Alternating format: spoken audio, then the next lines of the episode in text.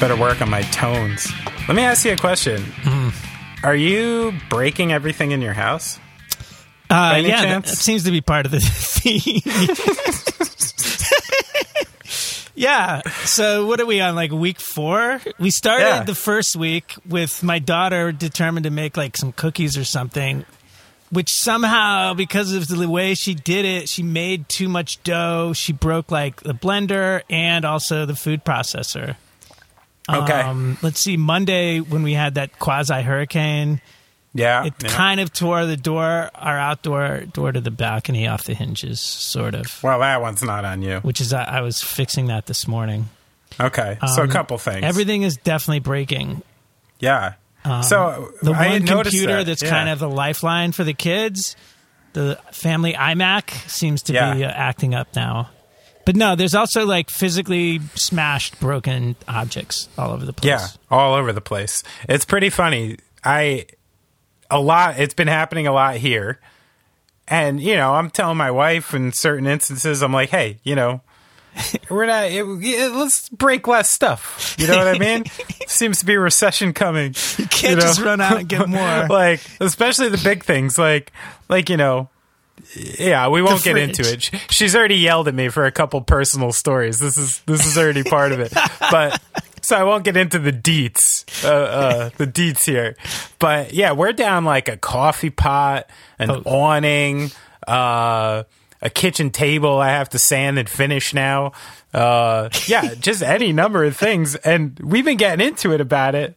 And she talked to her brother yesterday, and he's like, "Yeah, everything in my house is broken too."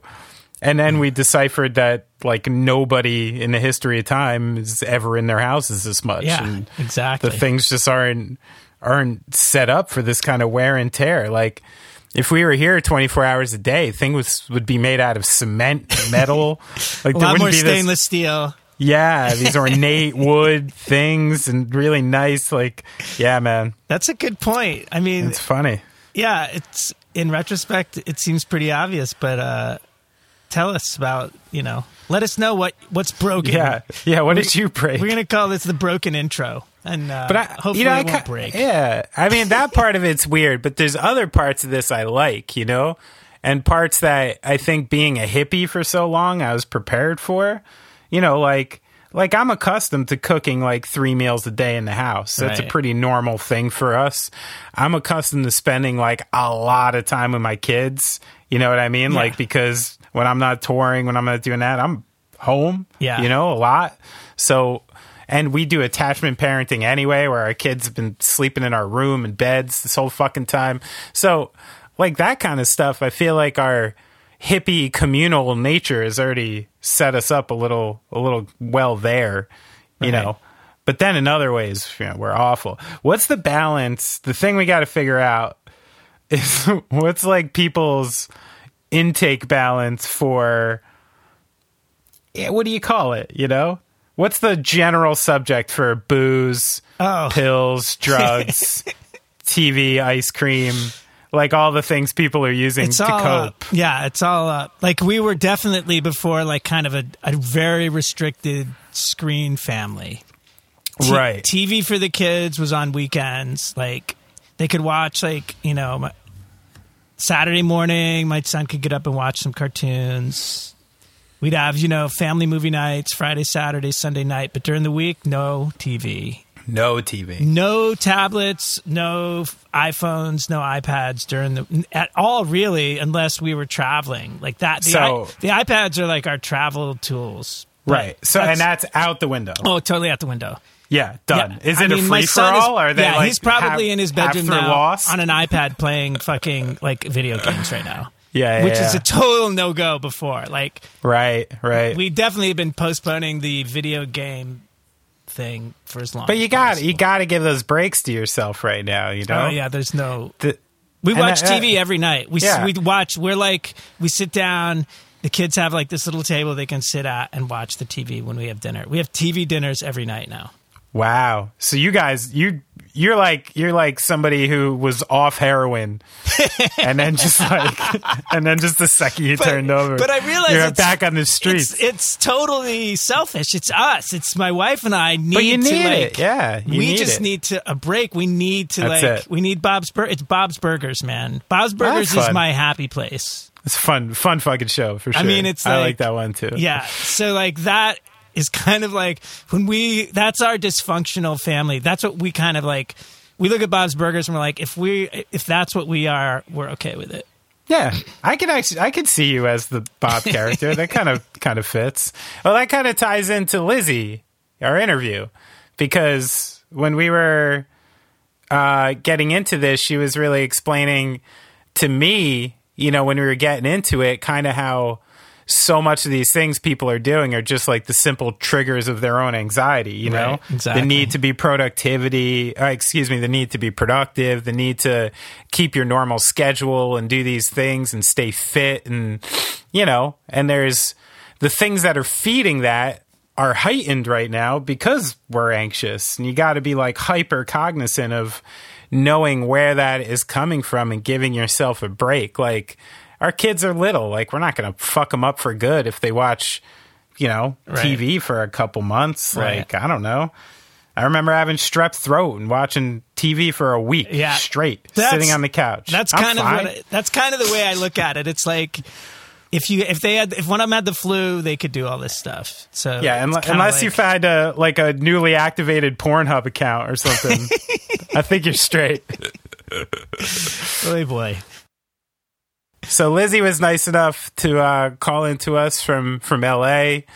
Uh, it seems that LA is really taking a hit on their uh, bandwidth, though. yeah, Um, not doing well. Spectrum yeah, apparently has got some, work to do out there. With But it's I, all right. It sounds good. I had to log off because I don't know. My loud voice was probably just too much bandwidth for for her connection. So, Yeah. So, so Brad and his Benny.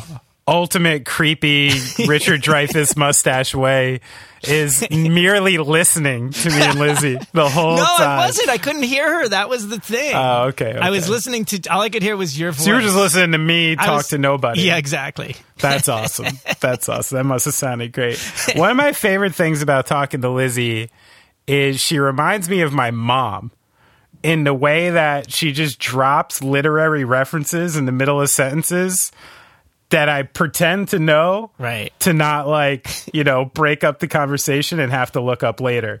But she's like so well read that I just can't keep up, but I don't want to stop the train, you know? Right. It's hilarious. It reminds me just of that. But she's really smart and this interview is awesome. I think we got to the guts of a lot of a lot of the things going on right now and she's an excellent sounding board and a lot of good advice and even delved into the concepts of us being aliens on a foreign planet called Earth. You know, this shit got real. That was pretty amazing. yeah, yeah. So I say without further ado, we, we jump into this. Let's go.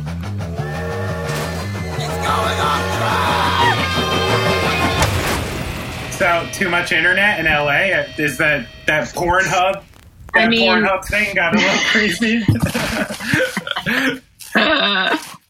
it's so funny that you say that because a friend of mine was like saying we were talking about how much porn people must be watching and then he was like i bet that there's already mask porn going on and then he did a quick search and it's like yep yeah. there's already. So just note to note to uh all of ourselves i guess. That's that's happened already. Um yeah i think there's just the internet is going in and out. I noticed that the other day so It's all good. okay So, one, one question I Oh. want to ask is like, so I had a night, you know, March 11th, where I was home and I was uh, put the kids down and I was about to start my nightly routine of kind of relaxing and watching some basketball and doing some other stuff. And that was the night this one Mhm. player, Rudy Gobert, tested positive and a game was canceled right before the game. And, you know, subsequently within two days, you know, every major sports league was canceled and it kind of trickled down to the, you know, South by Southwest and the festivals. Was there like a moment for you, Mhm. like a flashbulb moment when, you know, you realized this was something to, to be reckoned with and start taking really seriously? Yeah, I mean, I think um, I think that day, like March 11th, is is the day. I had a uh, a friend of mine. It's her birthday, um, and so we were planning to go see the Rapture, who are actually playing a couple shows in LA, and we were going to go out to dinner and like I had gotten Luke um, Jenner from the Rapture to say that he would maybe sing "Happy Birthday" to oh, my fun, friend, yeah. who he, he, also knows her. Um, yeah, so it was like a big, you know, was, I was excited. It was a, uh, I'm pretty new to LA, and the idea of like having things that I want to do outside of my house is like itself a relatively new concept in. LA life, and so I was excited about the prospect of this night and yeah. celebrating, and then it was sort of like, okay, wow. And it's it's like what you're saying. I mean, in the lead up to that night, it was like slow roll of like alarm. Um, so pretty i think maybe the day before or the day of we in the morning it was like yeah i don't think we should go to a rock show like this is actually kind of happening this whole coronavirus thing and maybe it's not responsible to go to a big crowd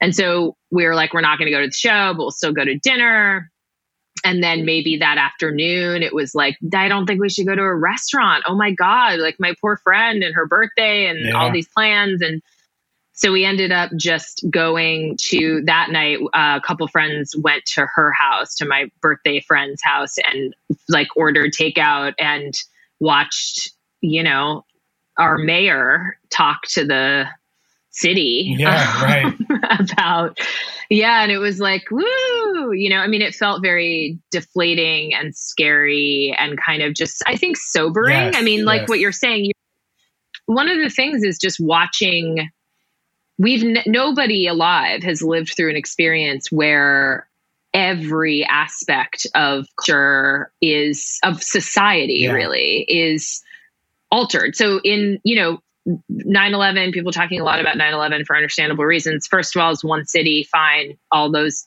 differences make themselves known. But it's also like the sports like what you're saying yeah. like there's no you can't watch baseball. You can't there's nobody gathering anywhere or and all these lanes of sort of emotional release that we usually have from from culture right. from like sports culture and arts culture and all this stuff they're not there. And i think that like normally I would just get really psyched on, you know, I watch, I'm a big sports person and I watch like British soccer and I watch um, tennis and I watch all this stuff normally that's just a part of the season of my life yeah, and all that's right. gone. And it's just very, yeah. So the sobering moment of just being like, okay, well, everything like rock shows are over. Like, cause then of course, by the way, I mean, I didn't say this, but the Rapture canceled their shows. Like it was like, oh, we can't. So it was a, it was probably 12 hours between deciding we weren't going to go and the band decide and the venue and whoever decided deciding that they couldn't play. And it's just like that was kind of the day the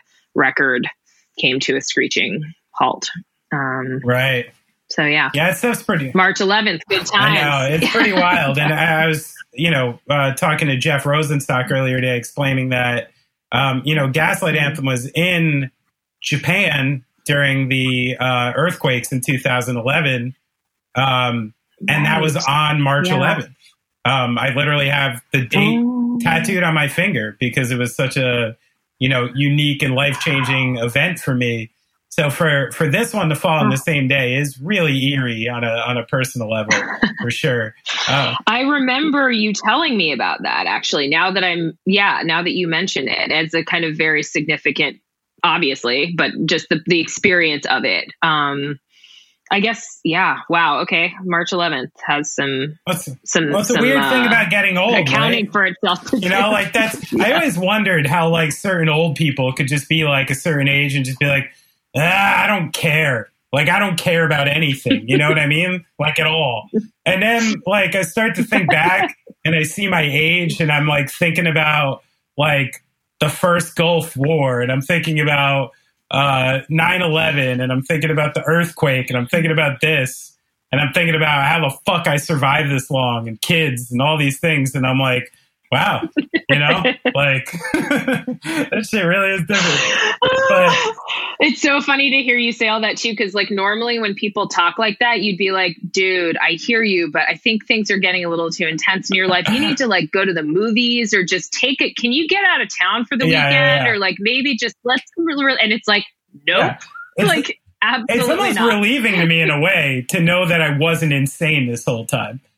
You know, like, like some of the looming problems that are just playing out in front of my eyes, like I kind of thought were going to happen, you know, and people thought I was Yeah. forever. There's definitely a bunch of punk rock people I know who are like, yeah, this is what we've been talking about for No, like 20 years, you know, like, like we knew this. I have the same Uh, experience. A couple friends of mine, uh, you know, people, uh, yeah, like uh, from from our mutual world, like. Yeah, like I a, almost immediately there were a couple of friends who I texted and was just like, "So are you just feeling incredibly vindicated at the moment? Like all the all the uh all the uh, all the sort of moments of expressing respect for the pain people are suffering notwithstanding like are you just like yeah yes i know Yeah, it's a yeah, yeah. complete mirage society culture like our institutions like it's not yeah. And i think i mean look there's a reason that i've always been a person who with those friends of mine i hear i'm sort of my personal views are like i'm with you dialed down by about 70% you know like that's Right, sort right, of my personal way of looking at the world. And that and it's i think i still feel that way but it is pretty literally awesome to watch anything uh alter and just come the brakes have been put on everything we know overnight and that is an astonishing thing to witness and it's extreme Yeah. in a way that makes yeah all my craziest friends seem much smarter it's weird. right I feel like I'm you too because in a lot of ways, my friends who thought this way, philosophically, I 100% agreed with them. Like I agreed with the concepts of human nature and government and politics and religion and the constructs that were like destroying us as people. And I believe that stuff. I truly do. But I made Yeah. I made a conscious decision to live in the world. And I made a conscious decision to like work and make my life like normal enough that I can actually just get through life, even though I'm thinking this. Uh, and something Totally. like this just illuminates like, oh, I was wrong a little bit because these constructs I decided to lean on to give myself a life of normalcy or whatever I decided was normal are falling apart. And they're also being a little exposed as the time goes on to Mm. not ever really caring about me. And the, you know, you know, like I never thought I'd I'd see eye to eye with an Idaho militiaman at all. And uh now I'm like, yeah. I mean, like, I'm not gonna be one of you, but yeah, I get it. I get it. No one's gonna help you. You're probably That's right. funny. You know, like in the end, no one's gonna help you. I haven't. That's interesting. I haven't. I'm interested to know what you feel like you've. You're sort of now, at least in this moment, feeling like you were wrong about. I can't say that that's not how. Like I've been feeling more. I'm with you 100. percent Like I, in that I'm also, you know, a Howard Zinn reader Yeah, or like a sort of, you know, I'm into the sort of not into it. It's like I understand. Uh, yeah, the philosophically identifying with the idea that the way that our civilization or our current society has been set up has a lot of structural problems that are ticking time bombs. Yeah, like right. I'm with that and that there's and and I mean the inequality element, all this everything that um sort of fits in with with the paradigm psychologically of someone who would be like i just want out of this. Like i want out of all of this. Like i do i relate to that but in the same way that you're describing like i don't really want i mean i it's sort of like I, i've always been the person in the conversation pushing back and going well okay but that's also a cop Right, out. right. like to me that has always felt like the opposite side of the same coin the same extremity coin to mix very poorly metaphors um, that you're raging against. Like it, Right. it's it's about like you are here and you are alive and you are. Uh, if we're talking about America, you're in America at the moment, and this is like you. I I always found it a little offensive that it's like this idea of just bailing. Yeah. Like I'm just not Yeah, into that. Like Yeah. I'm like, yeah. So that, but then, so for me, this just fits the way that it's toppled and the sort of the way that everything that we count on to support us has wobbled is wobbling at the moment and the sort of exposure that you're talking about i'm i relate to and i find that scary. But i can't i don't feel it's not like i ever knew that wasn't possible. Yeah. it was just like what choice do you have? Like i still think it's important. Like a, a really good example is friends of mine who don't vote you know like well but it doesn't matter who wins okay yes it does you know Yeah, like it right. does Yeah. it matters Certainly matters. Yeah. Yeah. it certainly matters. And here's a good example of that. And I do think that, I mean, for me at least, this is a moment in which some of my beliefs in those con- that have come up in those conversations, I'm doubling down on them because I'm mm-hmm. like, it really, we like less shitty leadership is better better than fully shitty, shitty leadership, for example. And this is a moment Yeah, where that could not sure, be clearer to me. Um, so I don't know, but Yeah. Like, do I wish that, uh, yeah, I lived in Idaho in a bunker, like a little. right.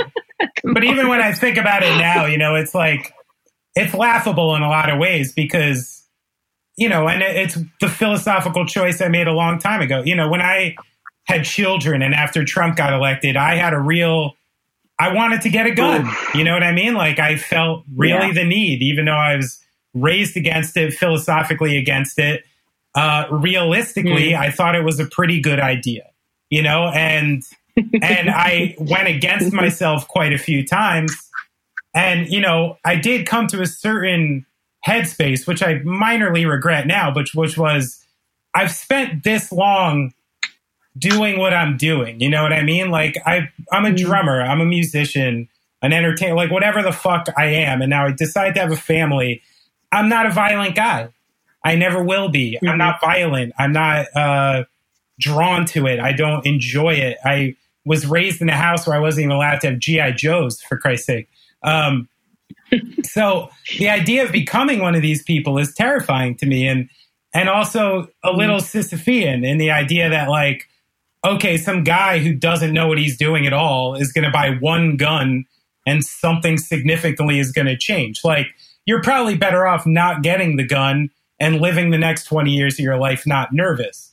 And it is a, a laughable part about the Idaho militiamen too, is the idea that like you could go up to Idaho and find 14 dead people from a virus on top of a pile of munitions at this point is kind of funny in a way, you know, the like, what are they going to shoot the thing? Oh. Like, um, so, well you that's know, why it's such a profound yeah i mean that's why the the thing the enemy that we're facing i mean when the, in the first week of this i was like elated like i can't explain Huh. it and i felt guilty about it because i was just like this is fucked up like what is wrong with you like do, this is not something to be i mean my entire we can get into all that but like it's I mean, financially, it's a complete disaster for me and everyone I yeah, know. right. Like, it's not, this is, there's all that there is. It's not like I'm someone who's escaping. I'm escaping in the most meaningful ways, at least so far, the worst pain being caused by this. But it's not like it's, it's not like I'm cool. It's not like I'm good Yeah, right now. right. It's not like there's, this doesn't, you know, so,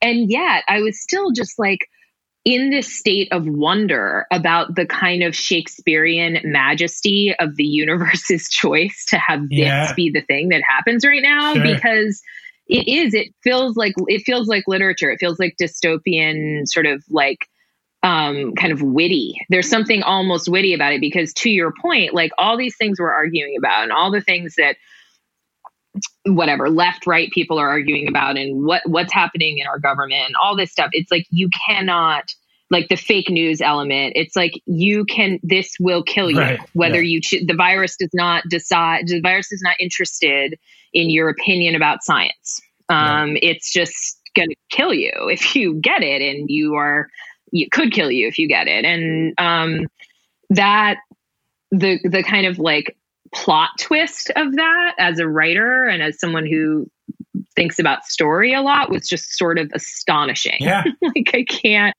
And your the description you just gave really made me think about that. Like, right, like this these illusions of safety, but then it sort of went into these bigger questions about like when you talk about guns and why people buy them, and then what we do if you're not a gun person, which I'm not, and you're not. Like, what are the what are the things that we do to provide ourselves the illusion of security?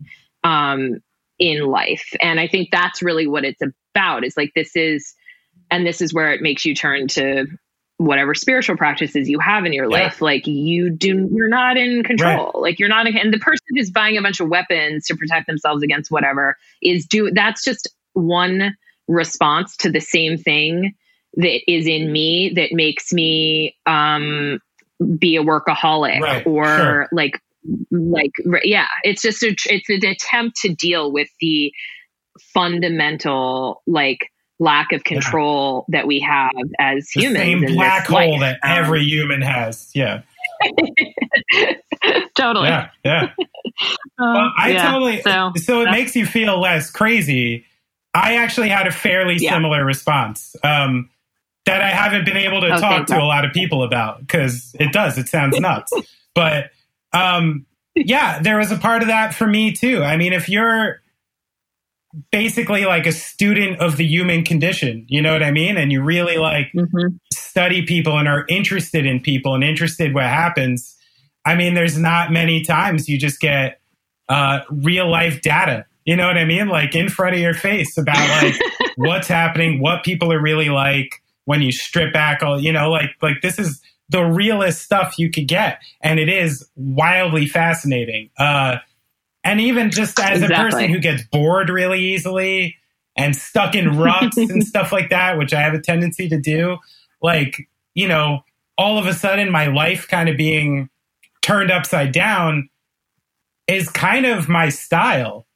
You know, I think I've actually Yeah. been doing this to my own life periodically, you know, as like a response to to my own um uh ruts I get myself into. and my own Stagnation patterns. or- yeah, yeah.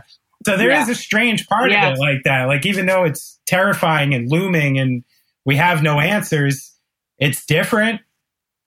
Uh and, and it's well, interesting. and also you know? totally it's different interesting and terrifying and and whatever other word you said and we have no answers is already what you're living in like that's the, so Yes. that's part of it too Yes. is it's not it's revealing it's forcing every it really feels like a social Yeah. experiment. Like i have one friend real out there who likes to i don't even know if he really believes this but he basically operates from a philosophy that we are an alien experiment. Right. like humans are an alien experiment and that we're they're watching us. And this is just and i thought the truman show type Yeah, of uh-huh. notion of what existence is.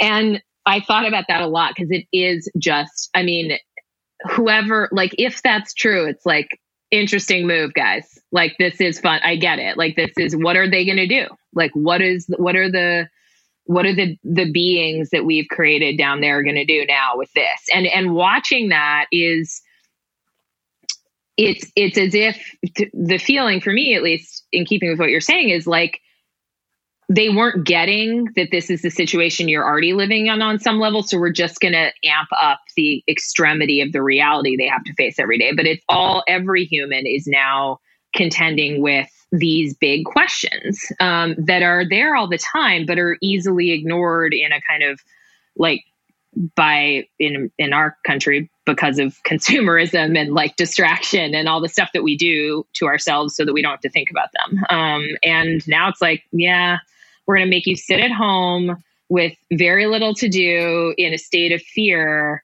um, and wonder right. and then see what you do with that. Um, so it's kind of a move. Like it's kind of that part is interesting.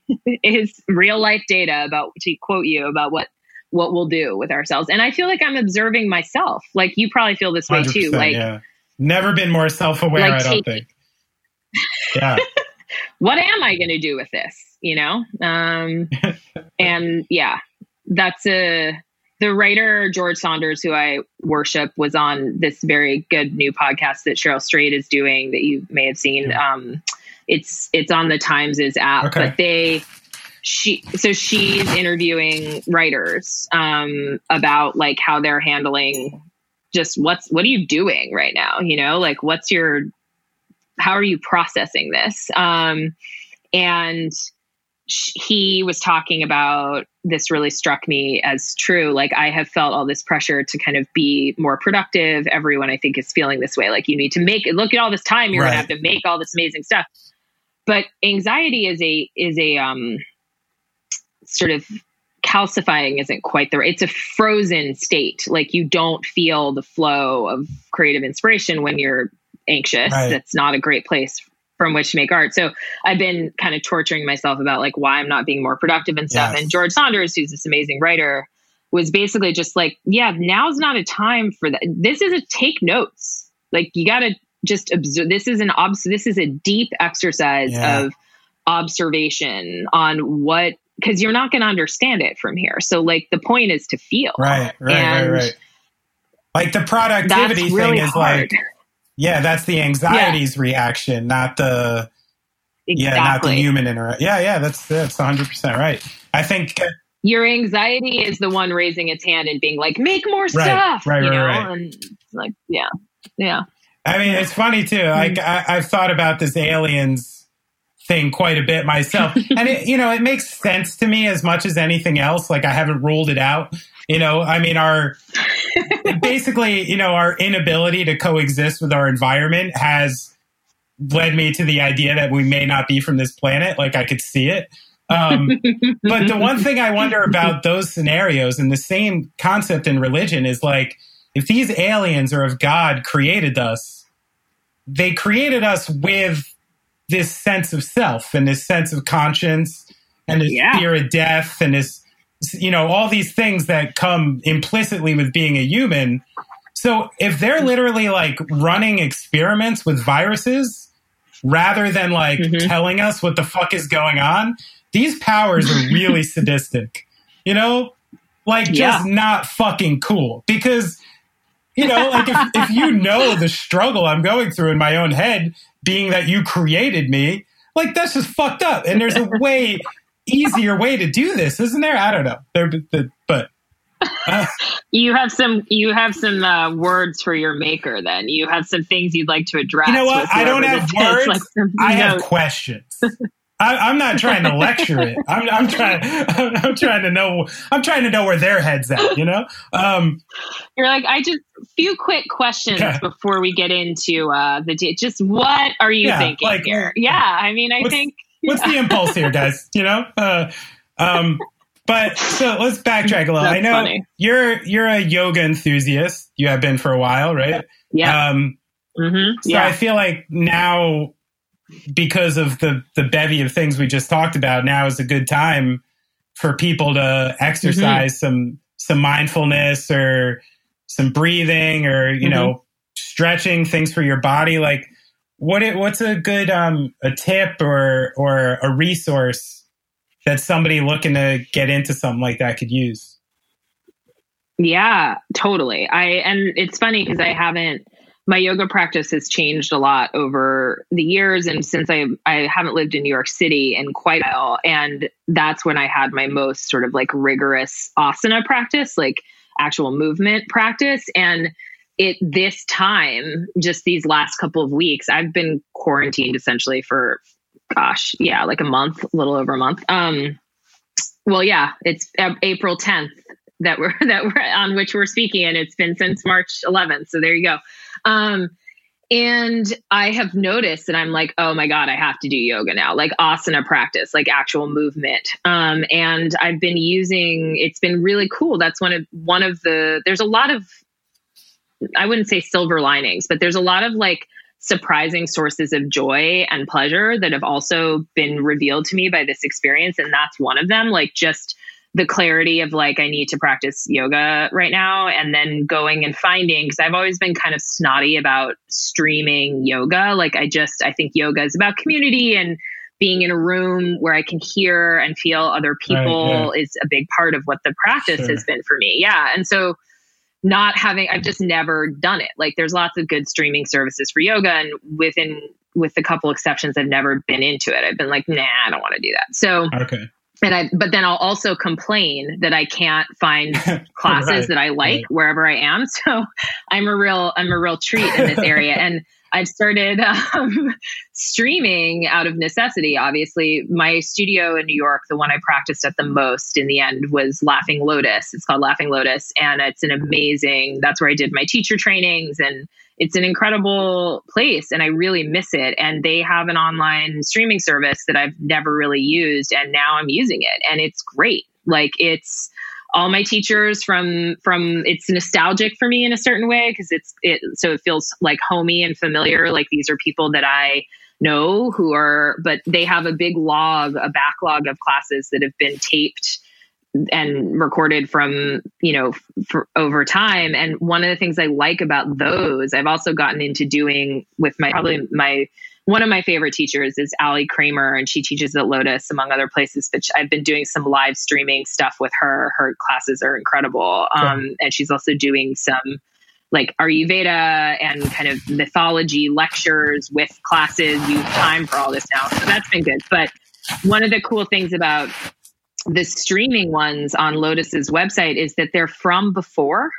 So in one thing that's been surprising is just I notice when I log in and I'm like, I'm going to pick a restorative class from, you know, whatever, I'll just pick a restorative class on on their database and it's like from February of, you know, a year and a half ago or whatever and it feels so nice to see people not worrying about this Yeah. or not talking about it. it's like this little time capsule that's very soothing in that way too. Like they're they're almost visiting you from a past where this isn't acute. It's not there yet. There's something really nice about that. It's the same way i feel i've been watching a lot of mark Wahlberg movies. I don't i just want to see like action movie. Mark Wahlberg denzel washington like my friend um andrea was saying we were talking about how it's like the cuomo press conferences. Like you just want to kind of like mafia daddy to come in and just be like I've got weapons and like I'm I'm maybe not even the nicest person but I'm going to take care of this situation. Like that's very soothing. Um I don't know. I, I, I don't I don't know that that really connects to the yoga practice but That's it pretty connects in the sense of like um yeah a feeling of like being able to be in a fantasy place and weirdly the weirdly being able to kind of like visit past yoga experiences that other people are having and participate in those from the present is like that Oh, I um, which i didn't expect right. um, so you know that's my rec is like ali kramer's yoga and mark Wahlberg movies i don't really can't Very, believe very interesting combination. that's where we are I mean, I'm also surprised to hear. Mark Wahlberg and Denzel in the same set because they're very different actors to me. I mean, I know they're both oh my Yeah. god they're strong alpha male types, but one is really good and one is not that good. Well, I'm going to blow your mind right now because what you need to go see immediately then um, is Two Guns, which is this movie that they made together. And um, Oh, it plays on that exact, it's like literally a film, an action film about what you just described. like basically it's about that perception of these two actors. Like there's this great um John Gregory Dunne said in I think it's from this book Monster, which is about the it's like a just it's a classic book about working as a writer in Hollywood and about Okay. the studio system, which I read when I first moved out here. And he talks about how it was either him or Joan Didion um, who talked in that book about or who say in that book that mo- there's movies that are just about movie stars like there's a plot Right, right, and stuff right, but sure. really it's like this is a movie about two movie stars um, so this two guns is a movie about two movie stars with the description with an awareness of the perception of both that you just Right, right, right. laid out I feel like there's a, a strong opening here to watch Four Brothers and Two Guns uh, back to back. I think this could be a lot of fun, you know? You know what? They say that you're supposed to survive this by creating structure and routine That's in your life. So maybe the structure for this week is you just only watch movies with numbers in them. What else we got Um, right off the bat? that- One, one eight one eight seven featuring uh, Samuel Jackson. Um, what's what's that one where Um, Jim Carrey's stuck in the hotel room? Uh, Oh, I didn't see that. number. I'm thinking of 310 to Yuma. Oh, right. There's some, maybe, I don't Yuma. even know if that's that. But yeah, that one's pretty good. Um, I'm out. I'm out Yeah. now. I'm sure there are yeah, more, but we have nothing but time to get. yeah, we'll get it out. I'd so- like people to tweet at, at going Okay. off track and give us some more. That'd be fun. Um, Yes, exactly. So, so, so I know we already talked about like you know the fact that we're not or you know forcing yourself to be overly productive or trying to, you know, fight that urge. Uh, but, mm-hmm. but, you know, say this virus wasn't happening. What would you be working on right now? Like, mm-hmm. what's your, what's your head into right now? Well, that's what's, it's funny because I joked with, um, a friend who's helping me with the pilot that I'm writing, which I will describe in a minute. But I was like, what's so annoying about this is like, it's come at the perfect time. Like I have to be like I I actually have so much work that I'm supposed to be doing from home, and so I find uh, I I feel I feel like uh, almost irritated that now I have no nothing to excuse my not doing it. Like it's there was some great meme that went around early in this where it was like intro it was like introverts in normal times and it was sort of a cartoon character being all shy and retiring and like I can't I can't and then introverts the next frame was like introverts when they're told they can't go anywhere and it's like the same character with their eyes bulging like banging against the walls and the windows in their house like that's how I right, feel. I'm right. like I'm such a shut in by nature and kind of a uh, a little bit of a I go out for real in normal clothes once a week type of person and be a human. And then like the I just need a lot of alone time. And so it's funny to notice that I have all this work that I'm supposed to be doing and I have no I'm really actually quite busy and I don't want to do any of it because now I'm being told that I have to and everyone else is staying home too. I'm like that's just rude. Like this is staying home and doing this is my beat. Like I can't have everyone else doing it.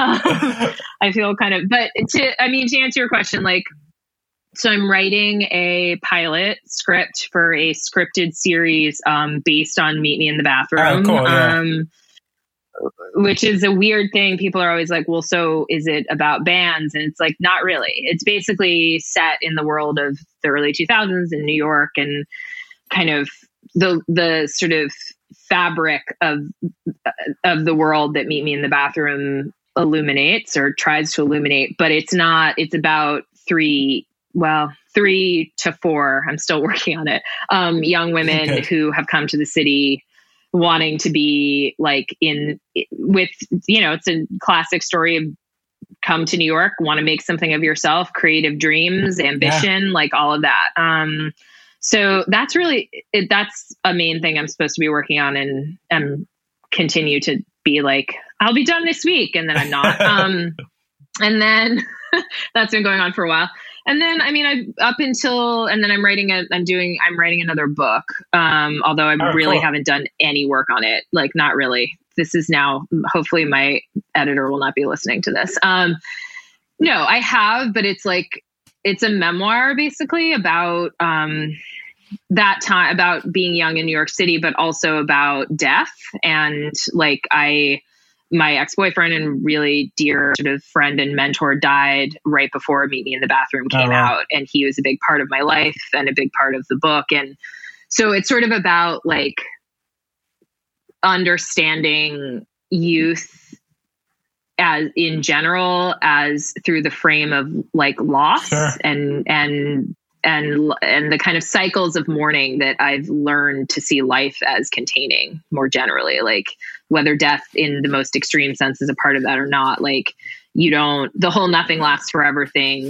um yeah, yeah, yeah. is kind of an eternal theme so in theory i'm working on that but really what that means is i just like I've written some stuff, but mostly I like make notes and read old journals and I'm like, oh, this is painful. And then I, you know, yeah, I'm like, right. is it five o'clock yet? Can I open one? Right, um, right, so that and uh, i'm working on some podcasting like everybody else trying to get some i have had a couple of ideas for podcasts that i really want to do and so i'm working on that and like other you know i'm in i'm in la I, am still doing journalism but that's basically on hold at the right. moment because nobody can leave their sure. house so that's been a bummer like i had a bunch of cool reporting stuff that i had wanted to do this summer that is obviously not going to happen at the moment so um yeah, yeah. but i have a couple other ideas um, for magazine related content that I think would be like I really want to do something on the 19th Amendment. I've been trying to get that off the ground for a while. The uh, 100 year anniversary of women getting the right to vote, of the amendment being ratified, yeah. is this summer. Oh, wow. Um, and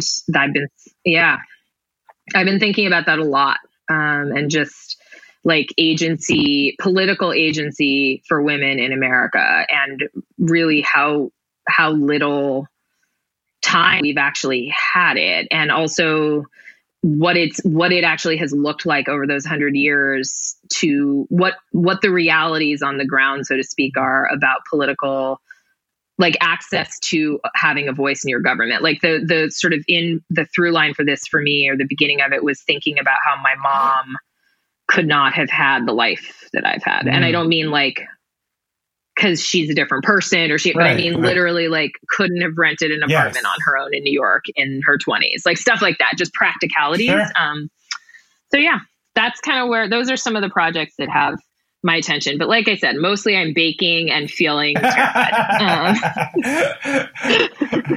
well, I think I think the trick, right? After all we've discussed in this hour, the trick is yeah. where you put that terror, right? It's like it's like you're gonna have it, you're gonna feel out of control, it's gonna happen.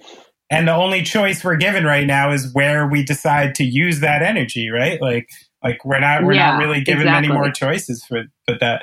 Uh, um, I love the idea of the the book yeah. about uh, young women, you know, coming into the city um, almost reminds me of like a like an Arthur Nersesian story or something um, playing out like early, yeah. which is super cool. And it's also basically like uh, what my wife did as well. So I would be really interested Good. to read something like that. I think it would be really cool.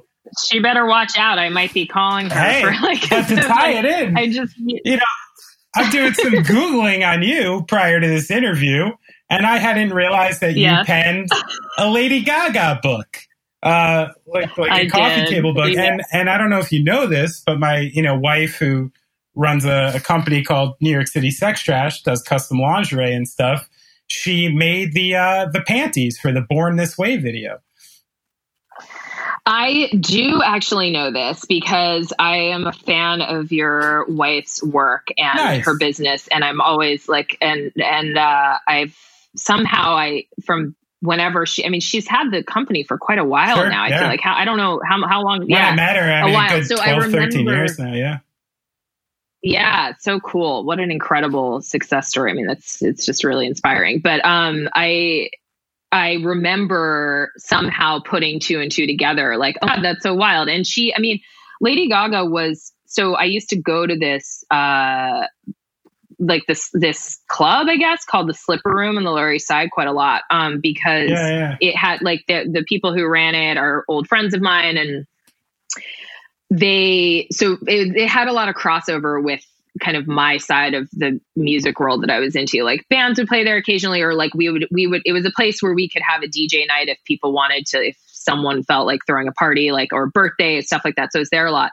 And she was like Gaga was around, right, you know, yeah. in, in those years, in the time of kind of the IAS and Interpol and Strokes and stuff like that. She was also in the mix in the Lower East Side, and she was dancing there and stuff. Wow. So we, mean, it, it it's not like you put it was later that I, I, did not know that at the time. I didn't know her or anything like that. But I remember thinking later, like, oh, this is such a cool in New York stories and the sort of myth making about New York. There's always this um, way in which in retrospect it feels neat and tight like a led to b you know like there's whatever. If it's a max's kansas city story or if it's cbgb's or if it's mercury lounge in my particular era it's like well see there were all these kids and they they all had a dream about making real music again or whatever. And it's sort of it's like and then later we had this other scene bubble up. And that's not really how i mean the cool part i think about thinking about gaga in that context is that everything's always happening on top of elf in a, in a city that is has real life and vibrancy to it. Like all kinds of things are there are really interesting people making having the beginnings of their stories in opposition often to whatever is later going to get written about as the sort of like founding or as the sort of uh, dominant narrative of that particular yeah, time and right. she's a good example of that in that here's this like unbelievably once in a generation pop star talent who's kicking around during this time when New York has what some will later say is a very vibrant mu- music scene. And she's just kind of like not in that. She's in, she's like not there yet. Yeah, she's not with right. her her full voice yet and it takes she's on her own path like following a different story that's also a part of the sort of concentric circle circles of New York life in that time. So anyway, yes, this is all a long-winded way of saying that I then later part of my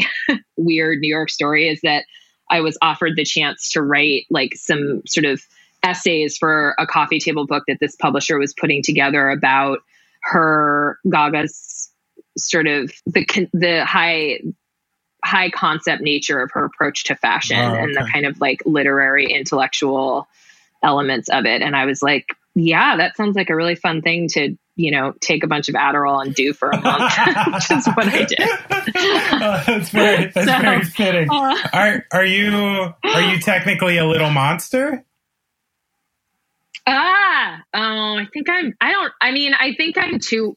I'm not the right era exactly. I wouldn't say I'm too old, but I would say like she came to me. I mean, I yeah, like I was. It was too. I was. I was already too into my own. I'd already picked my heroes when right, when she emerged, and so I would say I'm more. You know what I mean? Yes, like it's more yes. like I'm just an. I'm an. I'm an admirer and a. Uh, uh, a kind of like I don't know.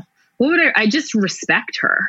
Like that's really sure. it. Like I really respect what she's done. Um and I think her approach to meaning this is earlier and this is the era that we're really talking about, but like especially her approach to ownership of sexuality and all of that. Like there's right one of the things I can never figure out is how we lost the plot on that. Like when I was a teenager in middle school, like we had all this, there were all these powerful women in rock and yeah. it was a much more sexist time in a lot of ways, but there were a lot of people to kind of see being the being what I would say is a more full spectrum articulation of of their femininity in public and being praised for it. And that I didn't, it went somewhere. Like, but by the time I was in my twenties, yeah. I was like, where is everyone? And I, yeah, right. you know, good on her um, for really making some space for that for herself and for other people. Yeah, hundred percent. I just had talked about that with somebody the other day, uh,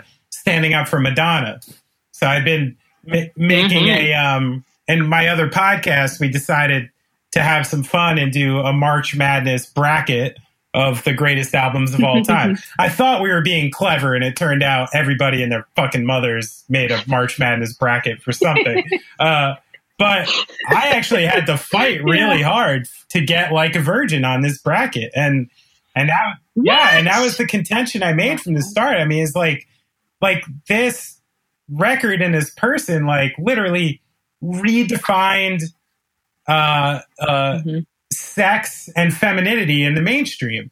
Like, how is that not mm-hmm. like incredibly important? Not to mention the fashion mm-hmm. iconography, which I still people, I still see people sweating her shit all over the place. You know, Madonna's still cool. totally, still yeah. the coolest. Totally. So I think about. No, yeah, go ahead. Yeah, I think about. I was just gonna say. I was just gonna say. I think about um one of my favorite movies ever, probably in my top well, I don't know. When you get into the top lists, you get into dangerous territory. But in the top 10, I'd say is Desperately Seeking Susan. Beautiful film. And um I mean, and I especially now that I'm writing about I mean, I'm always writing about New York, but I had been feeling like writing about New York in the early 2000s again in all these different ways that I'm doing. Like sometimes it's hard to make that feel fresh because it's like what I I lived it and now I'm continuing to sort of make art about it and like oh and then one of the things that's happened in the wake of this pandemic situation is that it feels fresh again because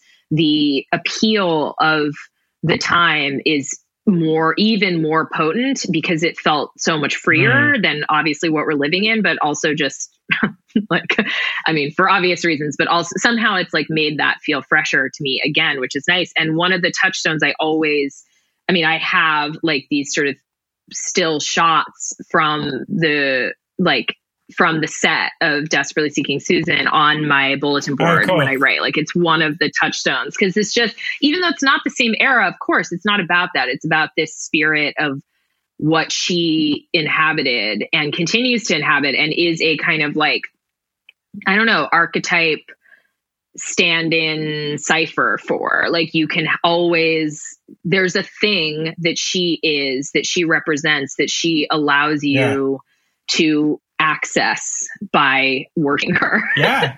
and I'm like no one else she still owns that space it's only her you know and like you want you need a little madonna in this it's like a spice or something it's missing some some madonna yeah. so that i i'm glad that you're defending her and i i uh i um i'm on your team on this one so. For whatever it's, it's worth. a lot.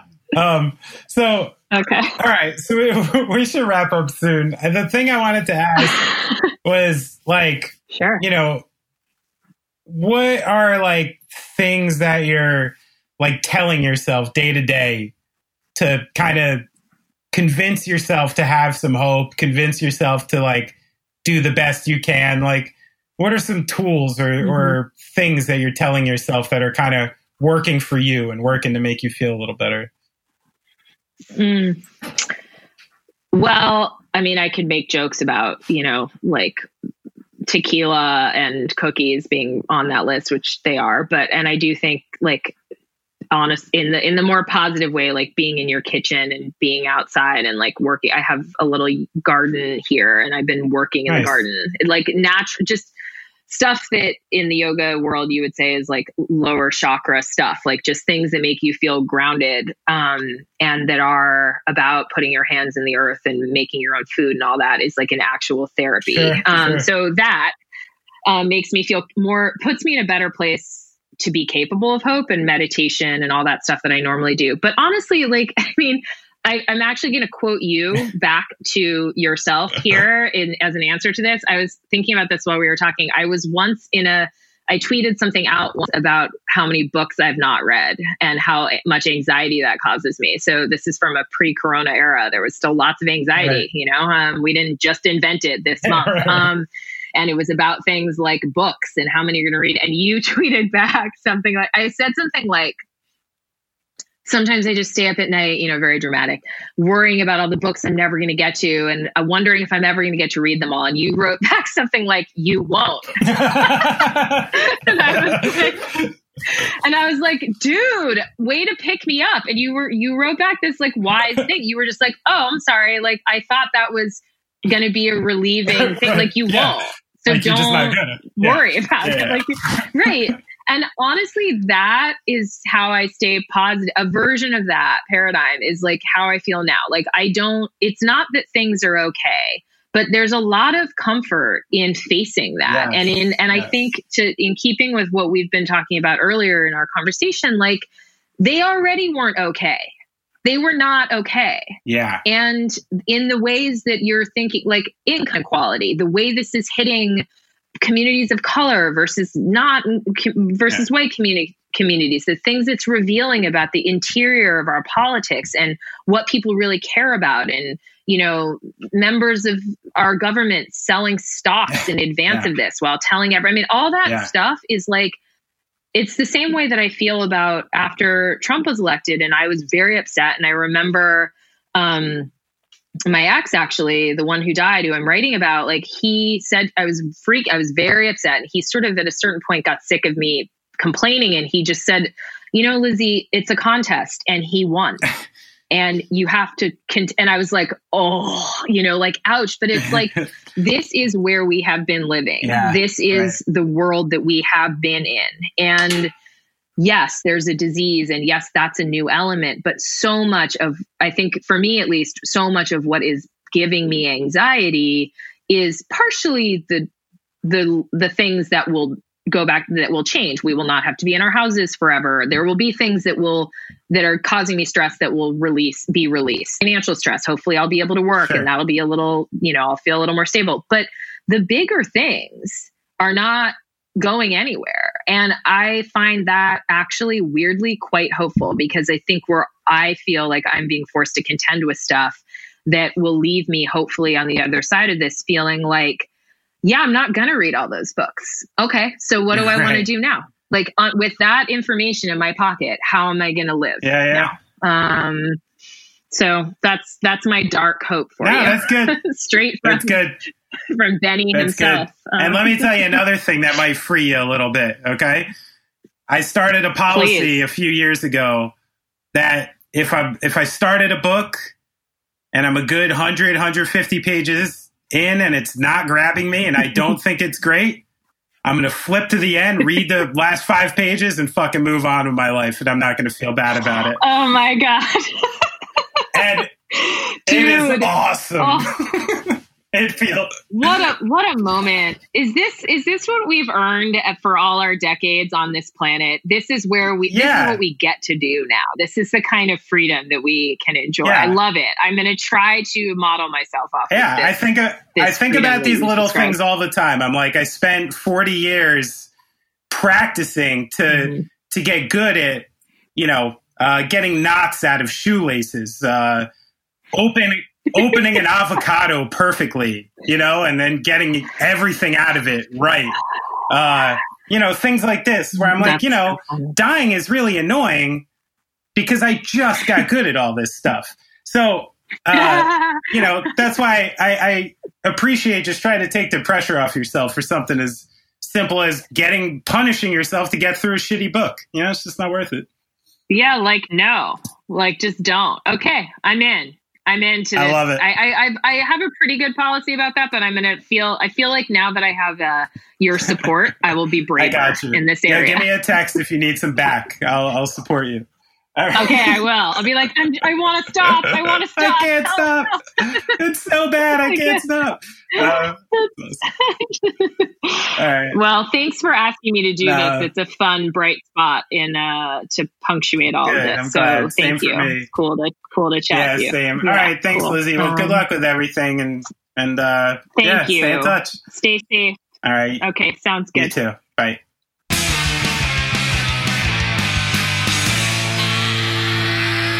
I need more entertainment in this time. You should we should dress up for each other when we're doing this. I've already surprised you with a couple Uh, okay. a couple secret audio You're gonna files. be you're gonna be sorry that you uh, you just said that. No, I'm not. Listen, I don't know if I'm revealing too much. You can edit this later. But Brad and his family are the kings and queens of the Christmas card. they know how to dress up. They know how to stage events. We do. We do. They We- you- I. So- I, am gonna. I should send you this video. I think you'll appreciate this. I have a kind of a neurotic friend of mine who fled with his family at the beginning of this whole thing, right? And um, he had given this neighbor the keys, but the neighbor didn't like. The neighbor was ready to leave or something. She didn't. This was Monday, right? Okay. the short of it is he wanted me to go get the keys and check in on his apartment make sure that there was no flooding or anything so i took the kids and i took a bag of um, props and I, made this video where I was like, I started at the front door. I'm like, okay, dude, I'm here at your apartment. Just gonna like, I'm gonna actually videotape my entrance just so you know that like that I didn't fuck anything up. If there's anything Oh, fucked no. up, and then I come in and I put all this like, I just went around the whole apartment going like, there's your stereo, kitchen looks good, and dude, and I had the kids like hiding.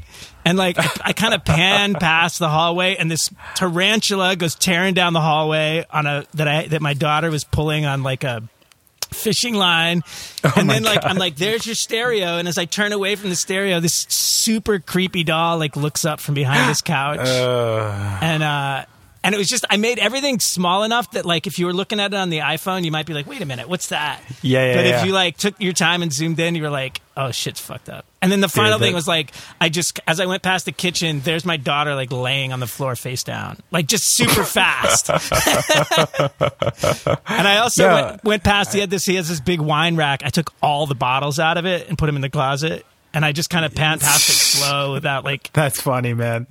You are a really- harasser. It was You're like really. it was hilarious. He was You like, guys are that's your thing, isn't it? You're a harasser. I like that. You just like to So what is it? You just like gauging people's response or is it like you've just given up on life just enough where you like to make fun of everything? yeah. Yeah. I'm always. I'm entertaining myself constantly. I think is what it comes down to. Yeah, yeah, yeah. I get it. I once, uh, I remember prior to having a real mustache, I would rock a fake mustache a lot. Just to kind of like gauge reactions and That's see what people one. did. That's a just wear it on the subway. I tricked Alex Rosamilia from Gaslight once. We were recording American slang. I'm sitting on the subway platform, and he walks right by me, and I go like, "What's up, fella?" You know, like gave him like a creepy little thing, and he looks over, whoop, look right back like a squirrel. I'm like, "What's up, dude?" And he's just like, "What? What the fuck are you doing?" I'm like, "I don't know, just having some fun. Life is boring, you know." You got to do it, man.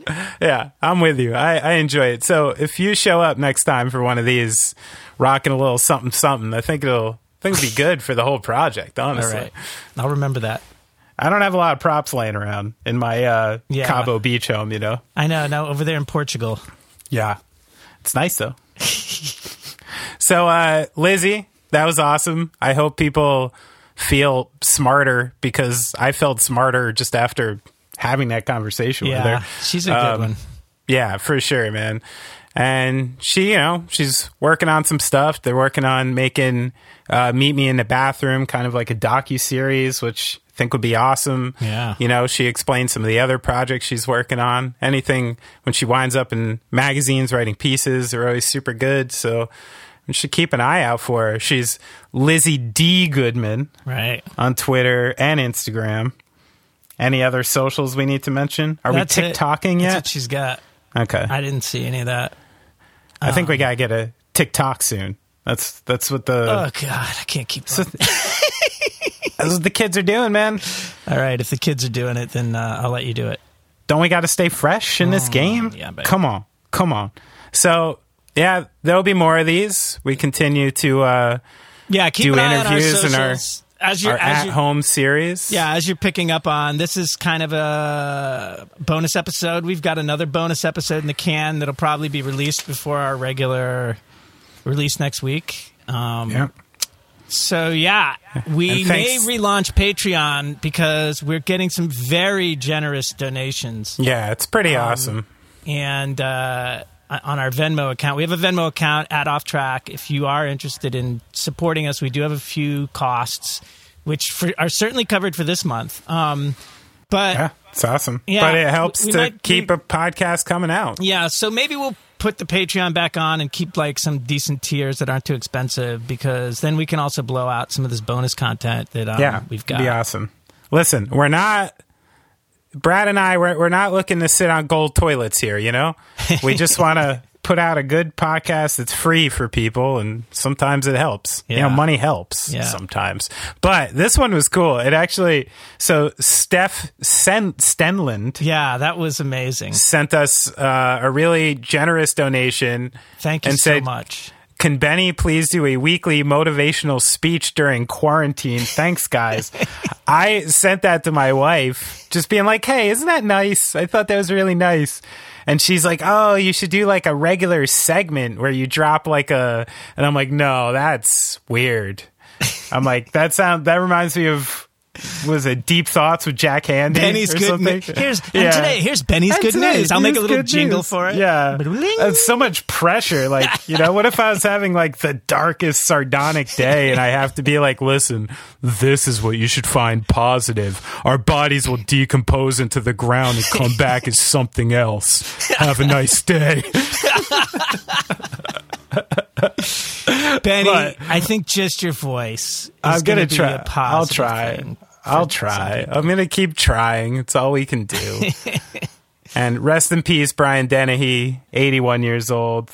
people. Willy Loman, Yeah. R.I.P. a lot of things. Tommy Boy's dad. But uh yeah, well thanks for listening and keep an eye out for all the other stuff. Do you have any other socials you need to No, say? I think Our that's good for socials? now. We'll be, you know, just going off track.com. It's all there. All right, and you you best be fucking dressed up next time I see you. I'll try.